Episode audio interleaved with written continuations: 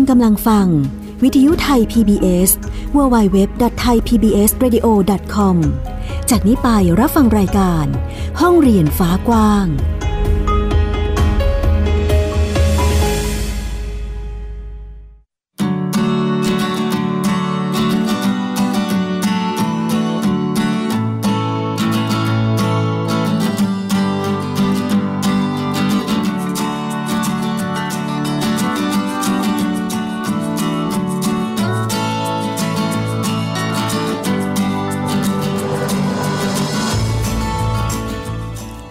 สวัสดีค่ะคุณผู้ฟังต้อนรับคุณผู้ฟังทุกท่านนะคะ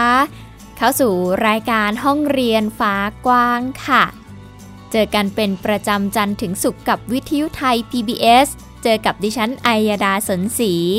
แน่นอนว่ามาพร้อมกับเรื่องราวข่าวสารด้านการศึกษาที่นำมาเล่าแล้วก็พูดคุยให้คุณผู้ฟังได้ติดตามรับฟังกันนะคะ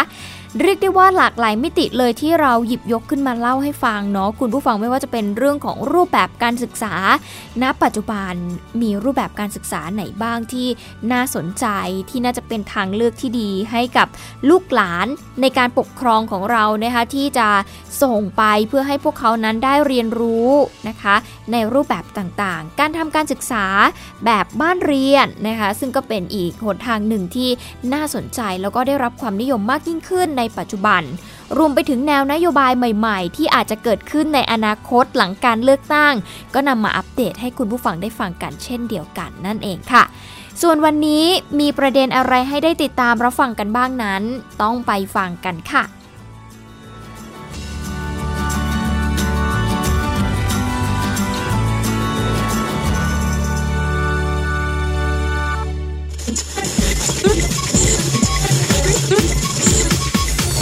This is Thai PBS Radio, Bangkok, Thailand. ก่อนหน้านี้นะคะคุณผู้ฟังเคยมีโอกาสเล่าให้ฟังในรายการเกี่ยวกับเรื่องของการที่เด็กๆในประเทศเยอรมนีใช่ไหมคะคุณผู้ฟังเขาหยุดเรียนเพื่อที่จะไปชุมนุมประท้วงกดดันทางรัฐบาลให้ออกมาแก้ไขเกี่ยวกับปัญหาเรื่องของการเปลี่ยนแปลงสภาพภูมิอากาศนะคะซึ่งก็เป็นข่าวดังไปทั่วโลกเลยมีทั้งที่สวีเดนเนาะต่อมาก็มาที่เยอรมนีเนี่ยแหละค่ะคุณผู้ฟังทำให้เราได้เห็นถึงพลังของเยาวชนพลังของเด็กๆนะคะที่พยายามจะแก้ไขปัญหาที่เรียกได้ว่าเป็นปัญหาระดับโลกเลยก็ว่าได้นะไม่ใช่แค่ในประเทศของเขาแต่ก็อย่างว่าแหละค่ะเขาก็พยายามกดดันรัฐบาลเพื่อให้ทำอะไรบางอย่างเพื่อให้เกิดการเปลี่ยนแปลงก่อนที่สภาพอากาศมันจะแย่ไปมากกว่านี้เนาะซึ่งแน่นอนการเปลี่ยนแปลงสภาพภูมิอากาศมันไม่ใช่แค่ที่เยอรมนีเท่านั้นแต่มันยังมีที่อื่นๆอีกมากมายเลยโดยเฉพาะที่ประเทศไทยของเรา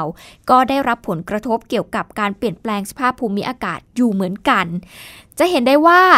ฤดูกาลต่างๆจากแต่ก่อนที่มีไทม์ไลน์ที่ชัดเจนใช่ไหมคะคุณผู้ฟังว่าช่วงปลายปีไปจนถึงต้นปีเนี่ยบ้านเราจะเป็นฤดูหนาวใช่ไหมคะหลังจากนั้นก็จะเป็นฤดูร้อนแล้วก็ไปฤดูฝนแล้วก็วนเวียนไปอย่างนั้นแต่ปัจจุบันนี้จะเห็นได้ว่าสภาพภูมิอากาศของเราเอาแน่นอนไม่ได้เลยภายใน1วันอาจจะมี3ฤดูก็มีมาแล้วนะคะดังนั้นมันก็ถือว่าเป็นเรื่องที่เกิดขึ้นกับทุกๆประเทศและเรื่องของการเปลี่ยนแปลงสภาพภูมิอากาศหรือว่าเรื่องของปัญหาต่างๆที่เกิดขึ้นกับสิ่งแวดล้อมมันไม่ใช่แค่สภาพอากาศอย่างเดียวค่ะแต่ว่ามันยังมีเรื่องอื่นๆอย่างฝุ่น PM 2.5 ที่เกิดขึ้นในบ้านเรามันก็เป็นผลพวงมาจากสภาพภูมิอากาศที่มันเปลี่ยนแปลงด้วยเหมือนกันแล้วก็เรื่องของการใช้มลพิษที่ถูกปล่อยออกมาไม่ว่าจากรถยนต์หรือว่าโรงงานอุตสาหกรรมต่างๆนะคะทำให้เกิดเป็นมลพิษทางอากาศเราเห็นพลังของเด็กที่อยู่ต่างประเทศแล้วเด็กไทยก็ไม่แพ้กันค่ะคุณผู้ฟังเพราะว่าเขาก็รวมพลังกันลุกขึ้นมาเพื่อที่จะสะท้อนให้เห็นถึงผลกระทบที่พวกเขาได้รับจากปัญหามลพิษทางอากาศ เด็กๆกลุ่มนี้ก็คือเด็กๆจากโรงเรียนนานาชาติในจังหวัดเชียงใหม่นะคะเขาทำคลิปวิดีโอที่สะท้อนเสียงของเด็กนักเรียนที่ได้รับผลกระทบจากปัญหามลพิษทางอากาศค่ะเดี๋ยวเราลองไปฟังเสียงจากคลิปวิดีโอที่เด็กๆเขาทำกันว่ามีเสียงสะท้อนอะไรบ้างไปฟังค่ะคุณหมอบอกว่าฝุ่นละอองขนาดเล็ก PM 2.5 เวลาสูดเข้าไปแล้วมันจะติดอยู่ในปอดเมื่อได้รับสูดร่างกายออกมาเล่นข้างนอกไม่ได้เพราะว่าตัวเลขมันเป็นสีแดงมันเนี่ยต่อสุขภาพหนูมากนี่คือเสียงจากคลิปวิดีโอถ่ายทอดความคิดเห็นของเด็กนักเรียนนะคะโดยเฉพาะเด็กเล็กในโรงเรียนที่ได้รับผลกระทบจากสถานการณ์ปัญหาคุณภาพอากาศจนต้องสวมใส่หน้ากากอนามัยเพื่อที่จะป้องกันตัวเองและต้องทำกิจกรรมอยู่แต่ภายในห้องเรียนนะคะไม่สามารถที่จะออกไปเล่นที่สนามเด็กเล่นหรือว่าทำกิจกรรมกลางแจ้งได้ตามปกติเดี๋ยวเราไปฟังเสียงของเด็กๆนักเรียนในจังหวัดเชียงใหม่ดูค่ะคุณผู้ฟังว่าเขาคิดเห็นอย่างไรเกี่ยวกับประเด็นนี้ The last time on Sunday the air was really bad. I got sick. My mom, like one night in the middle of the night, she woke up. Her nose is like very bad. She had to go to hospital. I know you guys all love to play at playground, but now you cannot play no more. How you feel? That and keep in the class. You guys in the real next side would keep us like a bit like energy not burning. Like we're gonna like we like to run, but like we cannot run in the class.คลิปวิดีโอนี้นะคะเป็นผลงานของกลุ่มโรงเรียนนานาชาติในจังหวัดเชียงใหม่ที่ร่วมกันจัดทำขึ้นแล้วก็นำไปโพสต์ในสื่อสังคมออนไลน์ค่ะจนถูกส่งต่อแล้วก็ถูกแชร์กันไปอย่างมากเลยนะคะนอกจากนี้ยังมีเสียงวิพากษ์วิจารณ์กันอย่างกว้างขวางด้วยนางตีรนาแฮกเกตผู้อำนวยการโรงเรียนนานาชาติในอำเภอหางดงจังหวัดเชียงใหม่เองก็บอกว่าเหตุผลที่มีการร่วมกันจัดทำคลิปวิดีโอนี้ขึ้นมานะคะเนื่องจากว่าเห็นว่าสถานการณ์ปัญหาหมอกควันแล้วก็ค่าฝุ่นละอองขนาดเล็กสูงเกินค่ามาตรฐานนั้นส่งผลกระทบอย่างมากในหลายๆด้านเลยจึงอยากจะสะท้อนมุมมองแล้วก็ความต้องการของเด็กเล็กต่อสถานการณ์ปัญหาที่เกิดขึ้นโดยหวังว่าจะทำให้เกิดการเปลี่ยนแปลงสร้างการตระหนักและก็ตื่นตัวที่จะร่วมกันป้องกันและแก้ไขปัญหาอย่างจริงจังแล้วก็มีความต่อเนื่องเสียงเด็กเล็กๆเนาะเราก็หวังว่าหลายๆเสียงเข้าเนี่ยมันจะกลายเป็นเสียงที่ดังขึ้นเพื่อผลักดันให้จริงๆมาตรการของภาครัฐมีอยู่แล้วนะดีอยู่แล้วด้วยเพียงแต่ว่าต้องการให้ผลักดันให้เกิดการบังคับหรือว่าใช้มาตรการนั้นอย่างจริงจังอย่างต่อเนื่องอย่างสม่ำเสมอเพื่อให้เกิดกฎเกณฑ์ที่ให้ทุกคนรับผิดชอบต่อสังคมร่วมกันนางตีรนาเองก็ให้ความเห็นอีกนะคะคุณผู้ฟังว่ามลพิษทางอากาศเนี่ยส่งผลกระทบต่อสุขภาพทั้งในระยะสั้นแล้วก็ระยะยาวเลยซึ่งถ้าหากเป็นเด็กในโรงเรียนเอกชนเนี่ยก็อาจจะมีการติดตั้งเครื่องฟอกอากาศที่ช่วยบรรเทาความรุนแรงของปัญหาได้แต่ถ้าเกิดเป็นโรงเรียนรัฐนะหรือว่าเป็นโรงเรียนที่อยู่ในพื้นที่ห่างไกลแน่นอนว่าเขาอาจจะขาดโอกาสนะตรงนี้ไปจึงหวังว่าคลิปนี้น่าจะเป็นส่วนหนึ่งนะคะที่จะช่วยให้ทุกฝ่ายนั้นเกิดการตระหนักได้ค่ะว่าถึงเวลาแล้วที่จะต้องมาช่วยกันโดยเฉพาะอย่างยิ่งเลยให้ทุกคนเนี่ยเกิดการรับผิดชอบต่อตัวเองต่อผู้อื่นแล้วก็ต่อสังคมในการที่จะป้องกันและแก้ไขปัญหานี้ไปด้วยกันนั่นเองค่ะนี่ก็คือเรื่องแรกที่เรานำมาเล่าให้คุณผู้ฟังได้ฟังกันนั่นเองค่ะ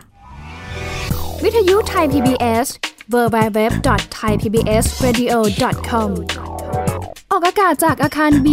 องค์การกระจายเสียงและแพร่ภาพสาธารณะแห่งประเทศไทย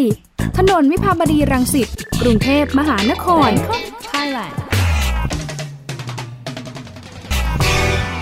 พูดถึงความก้าวหน้าทางเทคโนโลยีแล้วก็บทบาทหน้าที่ของเยาวชนในปัจจุบันถือว่าก้าวหน้าไปมากนะคะคุณผู้ฟังอย่างการพูดคุยหาทางออกต่อประเด็นปัญหาสากลซึ่งถือว่าเป็นประเด็นใหญ่อยู่พอสมควรนะคะอย่างเรื่องการคืนผู้ต้องขังสู่สังคมการเข้าถึงกระบวนการยุติธรรมของกลุ่มด้อยโอกาส ซึ่งที่ผ่านมาเนี่ยอาจจะต้องมีการจัดประชุมใหญ่นะคะคุณผู้ฟังหลายๆคนมาจากต่างที่ต่างถิ่นเนาะมีตัวแทนจากหลายๆประเทศที่ต้องเดินทางมาเพื่อที่จะร่วมประชุมณที่ใดที่หนึ่งใช่ไหมคะต้องบินมาต้องนั่งรถมานะคะแต่ปัจจุบันนี้เทคโนโลยีมันก้าวหน้าไปมากแล้วค่ะคุณผู้ฟังสามารถจัดประชุมตัวแทนเยาวชนผ่านช่องทางออนไลน์ได้แล้วในปัจจุบันนี้เขาเรียกว่าสัมมนาเยาวชนไร้พรมแดนนี่อาจจะเป็นครั้งแรกในโลกเลยก็ว่าได้เดี๋ยวเราจะไปติดตามเรื่องนี้กันกับคุณชลันธรโยธาสมุทรค่ะไทยประเทศขนาดกลางแต่กลับมีจำนวนประชากรผู้ต้องขังสูงเป็นอันดับ 6 ของโลกและครองอันดับ 1 ในอาเซียนการฟื้นฟูผู้ต้องขังสู่สังคมเป็นประเด็นที่ทั่วโลกให้ความสนใจแต่ข้อมูลจากสหรัฐอเมริกาประเทศที่มีจำนวนผู้ต้องขังมากที่สุดในโลกระบุว่าอัตราว่างงานของอดีตผู้ต้องขังสูงถึง 27% เกือบ 30 เท่าของอัตราว่างงานคนทั่วไปหลายบริษัทในสหรัฐพยายามชูนโยบายรับอดีตผู้ต้องขังเข้าทำงานแต่ในความเป็นจริงหากมีประวัติต้องโทษโอกาสที่นายจ้างจะติดต่อกลับลดลงถึง 50% การว่างงานและการจ่ายค่าแรงต่ำเป็นอุปสรรคสำคัญในการคืนสู่สังคมนี่เป็นครั้งแรกที่เยาวชน162คนจาก14ประเทศในเอเชียแปซิฟิก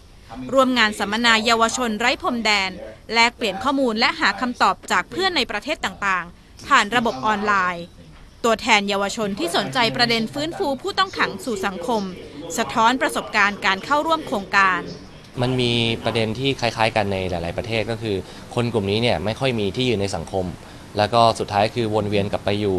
แบบว่าเขาเรียกว่าเป็นนักโทษที่ทำรอบนะฮะคือทำรอบ2รอบ3รอบ4ขึ้นไปก็เพราะว่านี่เป็นประเด็นที่น่าสนใจมากแล้วก็น่าสนใจที่ว่าแต่ละประเทศเนี่ยมีวิธีการรับมือที่ไม่เหมือนกันนะฮะแต่ทั้งนี้ทั้งนั้นที่ไม่เหมือนกันเนี่ยก็ยังไม่มีประเทศไหนที่สามารถ solve ได้แบบเรียกว่าอย่างมีประสิทธิภาพแบบเต็มที่เวทีนี้ยังเปิดให้เยาวชนทั่วอาเซียนแลกเปลี่ยนความคิดเห็นและหาทางออกต่อประเด็นทางสังคมอื่นๆทั้งการช่วยเหลือผู้ด้อยโอกาสให้เข้าถึงความยุติธรรมและการยุติความรุนแรงต่อบุคคลเพศต่างๆถ้าแบบมาเจอกันตัวต่อตัวอะไรเงี้ยก็อาจจะมีคอนเนคชั่นมากกว่าในความรู้สึกใช่ไหมคะตอนแรกแต่ว่าพอได้ลองมาทำในออนไลน์เนี่ยชอบตรงที่ว่าเหมือนมี tools มี framework มาให้ในเชิงที่ว่าโอเคเราควรจะทำความรู้จักกันยังไงมีมิชชั่นให้เราได้ interact กับเพื่อนอะไรเงี้ยค่ะซึ่งทำให้เรารู้สึกว่าอ๋อจริงๆแล้วแบบพอเราได้ลองทำจริงๆได้แบบมีทำตามมิชชั่นที่เขาให้มาไปเรื่อยๆอย่างเงี้ยก็กลายว่าเราสนิทกับเรารู้สึกมีคอนเนคชันกับคนที่เราไม่เคยเจอหน้ามาก่อนเยาวชนผู้เข้าร่วมโครงการระบุว่าระยะทางไม่ใช่ปัญหาอีกต่อไปในโลกปัจจุบันและในฐานะคนรุ่นใหม่ต้องการหาช่องทางที่ช่วยให้การทำงานสะดวกขึ้นครับเพราะฉะนั้นประเด็นที่เราอยากจะได้ก็คือว่าให้เขาได้ตระหนักถึงความอายุติธรรมเนี่ยด้วยตัวของเขาเองเพราะฉะนั้นสิ่งที่สำคัญที่สุดคือการที่เขาได้เรียนรู้ถึงความไม่ยุติธรรมนี้และพยายามที่จะแก้ไขให้เขามีสปิริตที่จะแก้ปัญหาตั้งแต่เด็กๆวิธีการที่เราใช้เนี่ยก็คือสิ่งที่เรียกว่า Design Thinking ซึ่งต้นตำรับก็คือ Stanford D School นี่แหละที่เราร่วมมือกันนะครับ Design Thinking เนี่ยจะเป็นวิธีของการมองปัญหาโดยเน้นที่ผู้ใช้เน้นที่ User เน้นที่ Human เป็น Human Centric Approach เพราะนั้นก็จะมีกระบวนการให้เขาได้เข้าใจปัญหาในมุมมองของผู้ที่เกี่ยวข้องโดยตรงว่าทำไมมันเกิดปัญหาแบบนี้มันมีทางออกยังไงแล้วก็ส่งเสริมให้เขาระดมความคิดในการที่แก้ปัญหาร่วมกัน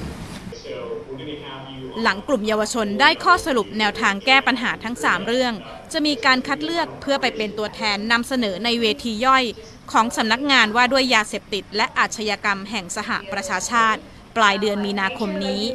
ชลันธรโยธาสมุทรไทย PBS รายงานนี่คือการจัดประชุมของตัวแทนเยาวชนที่มาพูดถึงประเด็นปัญหาที่เรียกได้ว่าสากลนะคะมาร่วมกันพูดคุยแล้วก็หาแนวทางในการที่จะหาทางออกแล้วก็ยังพูดถึงเรื่องของเทคโนโลยีที่เข้ามามีบทบาทให้ทุกอย่างมันสะดวกมากยิ่งขึ้นไร้พรมแดนมากยิ่งขึ้นนั่นเองต้องขอบคุณคุณชลันธรด้วยค่ะ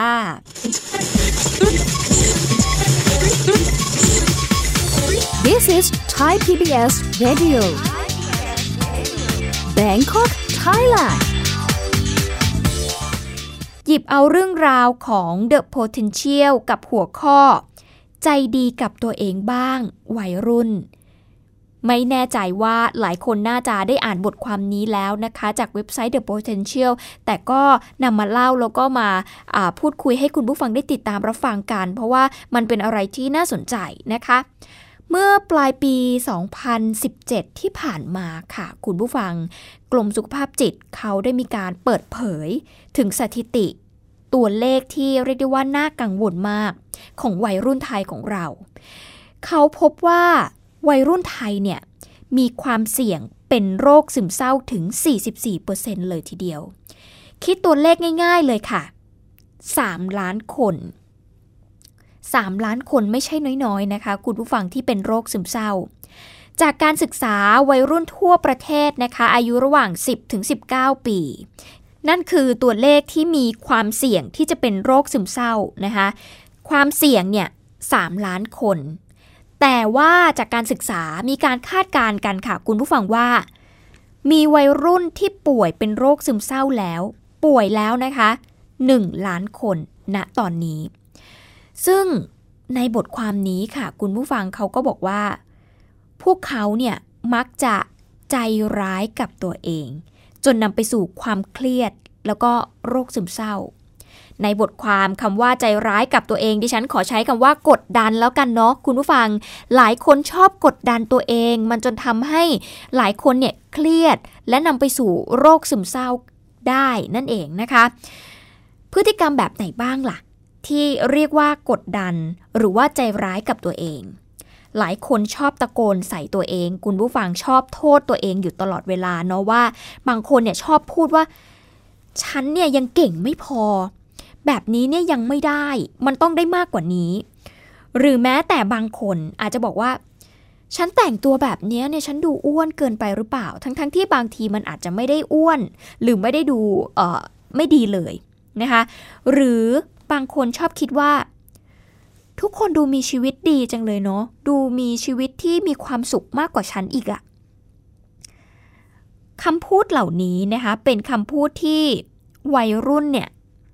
มักจะคิดแล้วก็พูดกับตัวเองอยู่เสมอจนมันทำให้บางครั้งเนี่ยโทษตัวเองรู้สึกว่าตัวเองดีไม่พอจนมันทำให้เครียดและกลายเป็นโรคซึมเศร้าได้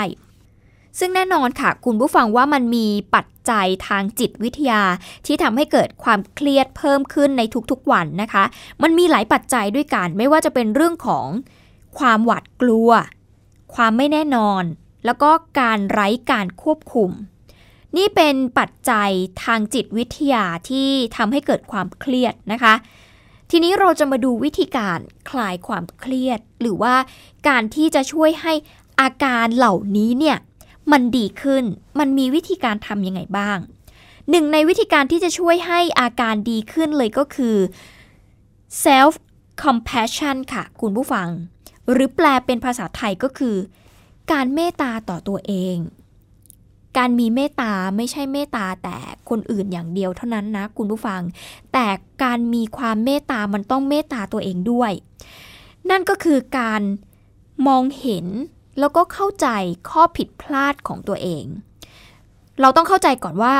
เราไม่ใช่คนที่จะเพอร์เฟกต์ในทุกๆด้าน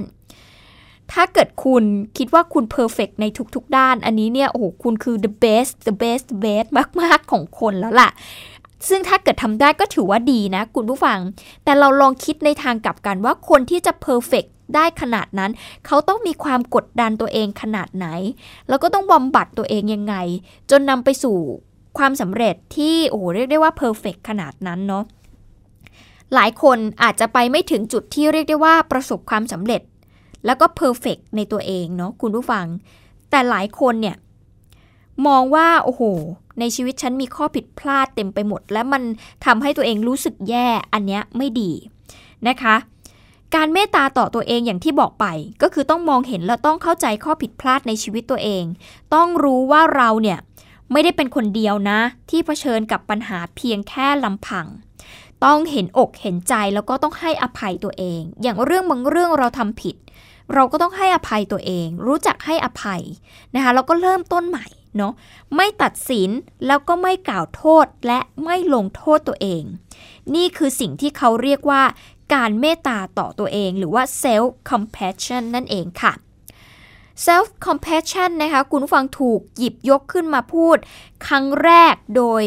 Kristen Neff ค่ะคุณผู้ฟังเป็นศาสตราจารย์จากมหาวิทยาลัยรัฐเท็กซัสซึ่งเขาใช้สำหรับบำบัดผู้ป่วยทางจิตที่เป็นผู้ใหญ่เพื่อที่จะลดอาการเจ็บปวดทางจิตใจเปิดใจยอมรับในสิ่งที่ผิดพลาดไปแล้วมองทุกอย่างด้วยสติโดยเนฟนะคะคุณผู้ฟังชี้ให้เห็นว่า self compassion เนี่ยเป็นตัวที่จะไปช่วยกระตุ้นแรงบันดาลใจแล้วก็มาตรฐานการทำงานให้สูงขึ้นภายใต้ความคิดที่ว่าเราไม่จำเป็นต้องใจร้ายกับตัวเองเพื่อให้ประสบความสำเร็จอย่างที่ดิฉันบอกไปคนจะเพอร์เฟกต์ได้เนี่ยต้องมีแรงกดดันมากมายเลยทีเดียวกว่าจะประสบความสำเร็จแต่จริงๆเราไม่ต้องใจร้ายกับตัวเองเพื่อให้เราประสบความสำเร็จอย่างที่คุณเนฟบอกอะค่ะนอกจากนี้นะคะคุณเรเชลชิมมอนค่ะซึ่งเป็นผู้ที่เขียนบทความเรื่อง The Promise of Self-Compassion for Straight-Out Teens นะคะคุณผู้ฟังซึ่งเขียนลงใน New York Times นะคะบอกว่า Self-Compassion เนี่ยเป็นนิสัยที่ช่วยลดอาการโลกแตกหรือว่าที่เราเรียกกันว่าหัวร้อนได้นะคะหรือความเครียดของวัยรุ่นได้มันก็คือมันเป็นสิ่งที่ดีอ่ะคุณผู้ฟังถ้าเกิดเรารู้จักเมตตาตัวเองได้จากประสบการณ์ของคุณเรเชลนะคะเขาบอกว่าลักษณะนิสัยของกลุ่มวัยรุ่นซึ่งมีความเสี่ยงว่าจะเป็นโรคซึมเศร้าหรือว่าเป็นโรคซึมเศร้าเนี่ยมีเหมือนกันเลยก็คือชอบวิพากษ์วิจารณ์ตัวเองนะคะแล้วก็มีความรู้สึกสำนึกถึงตัวเองอยู่ตลอดเวลาคือสูงมากอย่างเช่นอย่างคำพูดที่ดิฉันบอกไปเนาะฉันยังเก่งไม่พอแต่งตัวแบบนี้ฉันดูอ้วนเกินไปหรือเปล่าฉันดูไม่ดีหรือเปล่าทุกคนดูมีชีวิตที่ดีจังเลยดูมีความสุขมากกว่าฉันอีกนะคะคำพูดเหล่านี้เนี่ยแหละคือเขาชอบวิพากษ์วิจารณ์ตัวเองโดยเฉพาะเด็กผู้หญิงในช่วงวัยมัธยมนะคะความรู้สึกแบบนี้เนี่ยจะมีมากที่สุดเลยแล้วก็เมตตาตัวเองน้อยที่สุดด้วยต้องบอกอย่างนี้ค่ะคุณผู้ฟังว่าการเมตตาตัวเองหรือว่า self compassion เนี่ยมันไม่ใช่การปลอบใจตัวเองให้รู้สึกดีไปวันๆนะคุณผู้ฟังแต่มันเป็นการเตือนให้พวกเขารู้ว่าเราไม่จำเป็นต้องสมบูรณ์แบบที่สุดเพื่อที่จะได้มีคุณค่า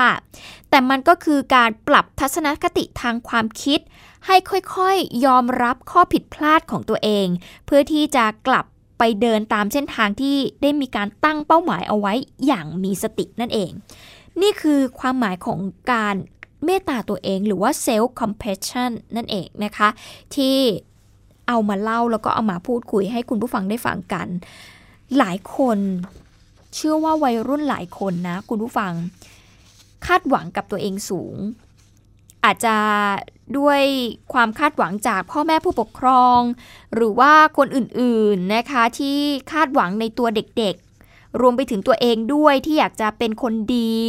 หรือว่าอยากจะเป็นคนที่ได้รับการยอมรับจนนำไปสู่ความเครียดในการใช้ชีวิตและนำไปสู่การเป็นโรคซึมเศร้าต่างๆเหล่านี้เป็นภาวะที่น่าเป็นห่วงเลยทีเดียวนะคะดังนั้นต้องเข้าใจหลักตรงนี้มันก็จะช่วยลดความเครียดได้เนาะการล้มไม่ใช่ทุกสิ่งทุกอย่างในชีวิตนะคะแต่ว่าล้มแล้วเราลุกขึ้นมาได้และเราสู้ต่อไปอันเนี้ยมันจะเป็นการสร้างภูมิคุ้มกันที่ดีให้กับตัวเองได้มากเลยทีเดียวละค่ะต้องขอขอบคุณด้วยนะคะบทความนี้จาก The Potential นั่นเองค่ะวิทยุไทย PBS www.thaipbsradio.com ออกอากาศจากอาคาร B องค์การกระจายเสียงและแพร่ภาพสาธารณะแห่งประเทศไทยถนนวิภาวดีรังสิตกรุงเทพมหานคร